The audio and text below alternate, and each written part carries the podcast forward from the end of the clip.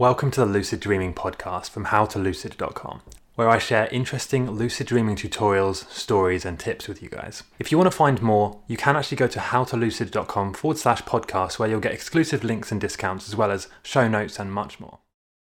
So, something I thought I'd kind of make a video about is there's a lot of people who are into lucid dreaming. They say they have like a critical mindset and they're able to question things, right? I mean, that's kind of the foundation of lucid dreaming is being able to question and criticize and interpret things that might not be what they seem. You know, that's kind of the foundation of lucid dreaming is being able to question your reality. But what I find really interesting is that there's a lot of people who are interested in lucid dreaming. They, you know, call themselves a lucid dreamer, but they're not able to question narratives and the way things are presented to them when it comes from mainstream media.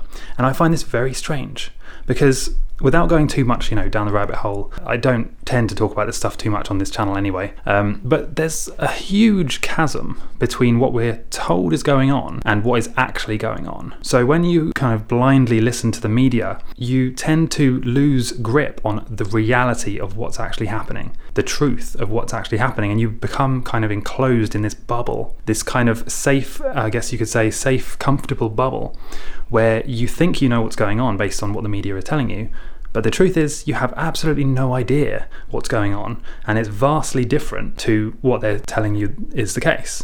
And I find this very interesting because it's almost like a religion. In a sense, like a cult like religion, where there's this mindset that if it's on the TV, it must be true. If there's a video of it happening, it must that must be a real video. There's no way it could have been faked or staged or acted. No way, right? I just wanted to remind you that if you're listening to this podcast, you can actually get a free PDF guide to lucid dreaming, a report showing you 100 things that you can do in a lucid dream, as well as free email lessons, tutorials, and tips. All you need to do is go to howtolucid.com forward slash sign up, all one word, howtolucid.com forward slash sign up. But the fact is that there are, I mean, I can't use certain keywords because the um, censorship, which is another issue here. But there are things, there are structures and and uh, methods for creating fake videos. You know, and in other in uh, history, this has been called propaganda. When you create like a fake, convincing video to try and shift someone's belief from one thing to the other, or to gain support for a particular thing. So I just find this interesting, and I thought I'd ask you in you know in the comment section below: Do you question things outside of the mainstream media? Do you actually, you know, analyze and question what you're being told is true, or do you kind of do you assume that if it's coming from an authority or you know uh, an authority that where they consider themselves an authority, do you consider that as true just because they're an authority, or do you actually question and ask ask questions and research things yourself?